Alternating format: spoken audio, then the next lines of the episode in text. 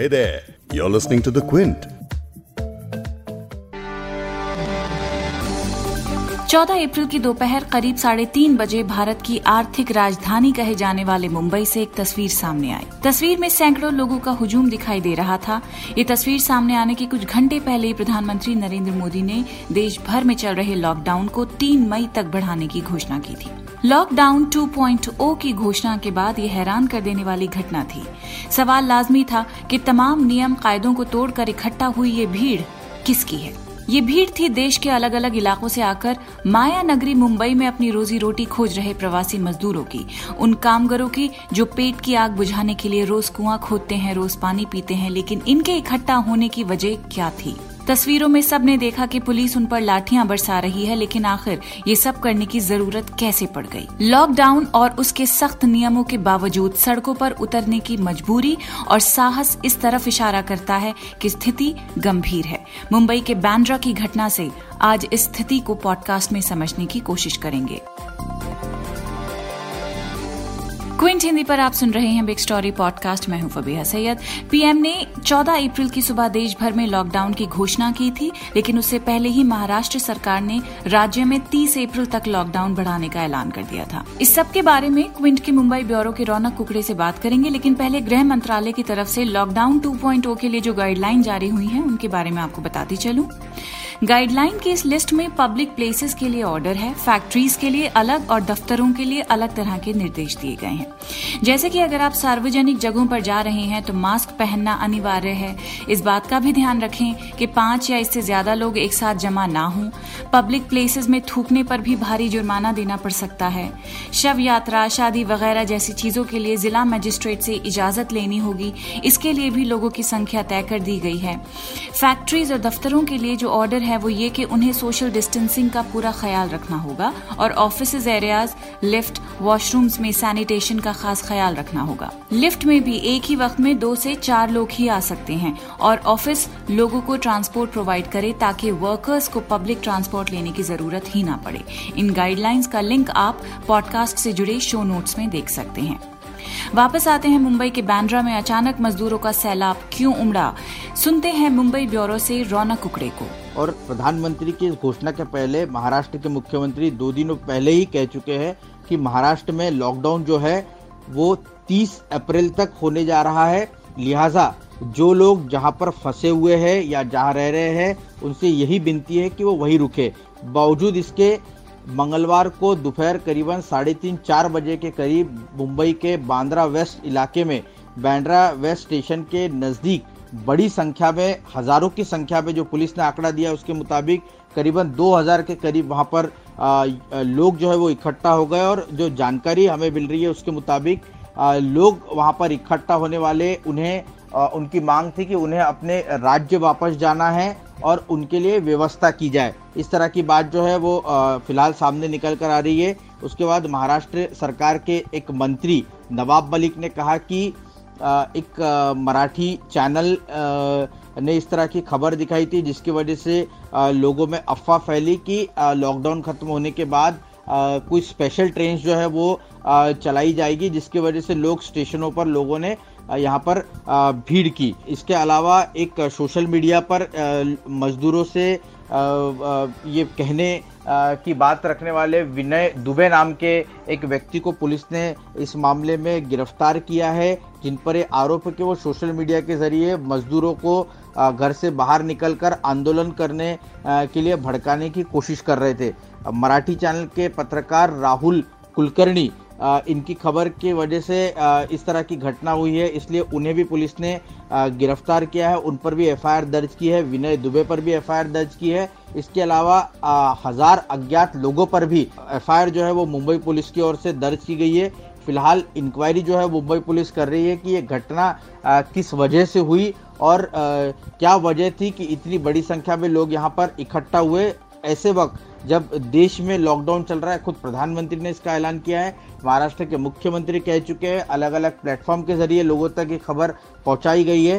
तो ये कैसे हुआ? आ, इसकी छानबीन जो है वो पुलिस यहाँ पर करती हुई दिख रही है। लेकिन एक बड़ा सवाल ये भी है कि पुलिस की पास इंफॉर्मेशन क्यों नहीं पहुँची? जब इतनी बड़ी संख्या में यहाँ पर लोग इकट्ठा हो जाते हैं और लॉकडाउन के वक्त जब जगह जगह पर बैरिकेटिंग लगी हुई है तो एक बड़ा सवाल पुलिस को लेकर भी यहाँ पर खड़ा होता दिखाई दे रहा है। तो जैसे रौनक ने बताया कि इस घटना को लेकर अभी तक एक रिपोर्टर को और एक एक्टिविस्ट को गिरफ़्तार कर लिया गया है। महाराष्ट्र सरकार में मंत्री नवाब मलिक, जिन्होंने एक न्यूज़ क्लिप ट्वीट की थी, उसमें कहा जा रहा था कि इस खबर की वजह से ही लोग स्टेशन पर जमा हुए थे। इसके बाद उन्होंने एक और ट्वीट में वेस्टर्न रेलवे के मेमो शेयर किया, जिसमें लिखा था कि पश्चिम रेलवे की तरफ़ से आवश्यक वस्तुओं की आपूर्ति सुनिश्चित करने के लिए आठ पार्सल विशेष ट्रेनों की छियासठ यात्राएँ चलाई जाएँगी। इस मेमो में बहुत साफ़ तौर पर लिखा था, इन ट्रेनों द्वारा किसी भी यात्री को यात्रा करने की अनुमति नहीं दी जाएगी। लेकिन इस साउथ सेंट्रल रेलवे का मेमो आया कहाँ से? इस पर अभी उनकी तरफ़ से कोई सफ़ाई नहीं है। भारतीय रेलवे से भी इसका जवाब आया है कि कोरोना वायरस से सुरक्षा के मद्देनजर किसी भी ट्रेन को चलाने की कोई योजना नहीं थी। अब इसके बावजूद इतनी तादाद में मजदूर सड़क पर क्यों निकले? इस पर जाँच चल रही है। फ़िलहाल क्विंट से बात करते हुए मुंबई पुलिस के प्रवक्ता डीसीपी प्रणय अशोक ने बताया कि जो लोग बैंड्रा स्टेशन के बाहर जमा हुए थे, उनके साथ जोनल डीसीपी और एसीपी ने बातचीत कर कर समझाने की कोशिश की और इसी दौरान भीड़ का एक हिस्सा बेकाबू हो गया, जिसके बाद मुंबई पुलिस को लाठीचार्ज करना पड़ा। बैंड्रा स्टेशन पर जमा हुए मजदूरों को लेकर सोशल मीडिया पर एक बात और कही जा रही है। कहा जा रहा है कि वायरल हो रहे हर वीडियो में किसी भी मजदूर के पास उनका सामान नहीं दिख रहा है। ऐसे में सवाल उठता है कि अगर वो लॉकडाउन के बावजूद घर से निकल पड़े थे तो अपना सामान या बैग क्यों नहीं लेकर चले? इसे लेकर क्विंट के मुंबई ब्यूरो से अंकिता सिन्हा जानकारी दे रही हैं।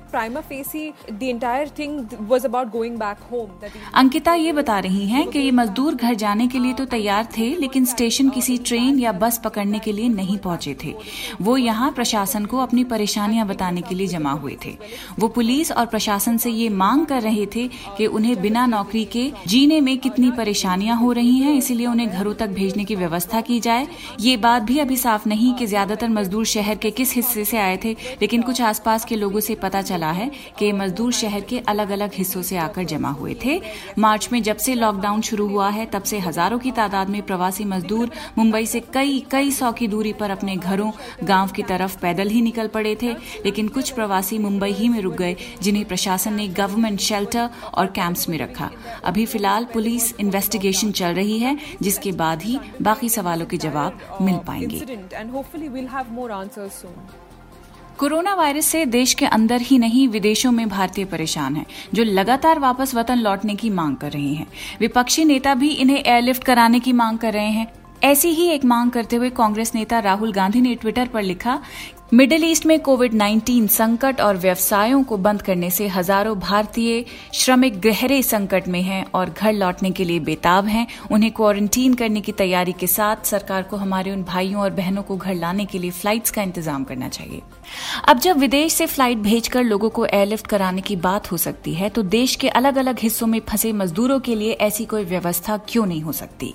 यहाँ समस्या सिर्फ़ कोरोना की नहीं, बल्कि भूख की भी है। मजदूर दोनों तरफ़ से पिस रहा है, क्योंकि उसे लग रहा है कि कोरोना से पहले वो भुखमरी का निवाला ना बन जाए। घर से बाहर निकलने पर ही उसे दो रोटी खाने को मिलती है, लेकिन इस लॉकडाउन में वो भी खत्म हो चुका है। जो शहर मजदूरों का पेट भरने का काम करते थे, वो आज इसीलिए उन्हें काटने को दौड़ रहे हैं। मुंबई की तरह 11 अप्रैल को सूरत में भी हज़ारों की संख्या में प्रवासी कामगार अपने वेतन की मांग को लेकर सड़क पर उतर गए। ये प्रवासी कामगार अपने वेतन के साथ साथ अपने घर जाने की मांग भी कर रहे थे। यहाँ भी पुलिस और मजदूरों के बीच कुछ झड़प और आगजनी जैसी खबरें सामने आई थी। क्विंट से बात करते हुए इनमें से एक मजदूर ने बताया कि मसला रोटी का है। प्रशासन कहता है कि हमें खाना खिला रहा है, लेकिन हकीकत यह है कि हमें खाने के लिए एक ही रोटी मिलती है। प्रोग्राम ये खाना नहीं मिलता है और आने की सोचे नहीं है मेरे के। कुछ भी घर जाने के कुछ भी व्यवस्था मेरे लिए नहीं है। शु मांग से तुम्हारी। हमारा मान यही है कि मेरे घर पहुँचा दो। मेरे बाल बच्चे हैं मैं अकेला कमाने वाला हूँ पाँच परिवार खाने वाला कहाँ से बोलाएगा दो तेल नहीं मिलेगा तो कहाँ से मैं दूँगा दो टाइम तो बोल रहे पुलिस खाने के लिए। दो टाइम नहीं एक टाइम मिलता है एक रोटी मिलता है। एक रोटी दो रोटी एक रोटी मिलता है। बैंड्रा की घटना पर महाराष्ट्र के मुख्यमंत्री उद्धव ठाकरे ने कहा है कि दोषियों को बख्शा नहीं जाएगा। जो जहाँ है वहीं रहे। लेकिन इस घटना के लिए दोषी क्या सिर्फ़ ये मजदूर हैं? क्विंट हिंदी के एडिटर संतोष कुमार अपने एक लेख में भी यही सवाल पूछ रहे हैं। कोरोना संक्रमण का डर रहते हुए भी और लॉकडाउन में कानूनी कार्रवाई होने का डर होते हुए भी गाँव जाने का जोखिम ये मजदूर क्यों उठाना चाहते हैं? अगर प्रशासन कुछ को खाना दे भी देगा तो बाकी चीज़ों का क्या? यानी वो प्रवासी मजदूर खुद तो शहर में फंसा हुआ है, लेकिन उसका परिवार जो उससे कई सौ किलोमीटर की दूरी पर किसी छोटे शहर या गाँव में है, वो ठीक है या नहीं? उसने खाना खाया है या नहीं? सरकार के वायदे के मुताबिक क्या उन तक मदद पहुँच भी रही है या नहीं, ये उसे कैसे पता चलेगा? लॉकडाउन में दिहाड़ी मजदूर की रोजी छिन गई है। उसे अगर कोरोना बीमार नहीं करेगा तो अपने परिवार से दूरी का एहसास, उस एहसास से होती फ़िक्र और डिप्रेशन ज़रूर कमज़ोर कर देगी और बाकी कसर भूख पूरी कर देगी, जिसके लिए उन्हें हाथ फैलाने पड़ रहे हैं। इस पॉडकास्ट के एडिटर नीरज गुप्ता हैं और इसे प्रोड्यूस किया है फबीहा सैयद ने। अगर आपको बिग स्टोरी सुनना पसंद है तो क्विंट हिंदी की वेबसाइट पर लॉग ऑन कीजिए। और हमारे पॉडकास्ट सेक्शन का मज़ा लीजिए।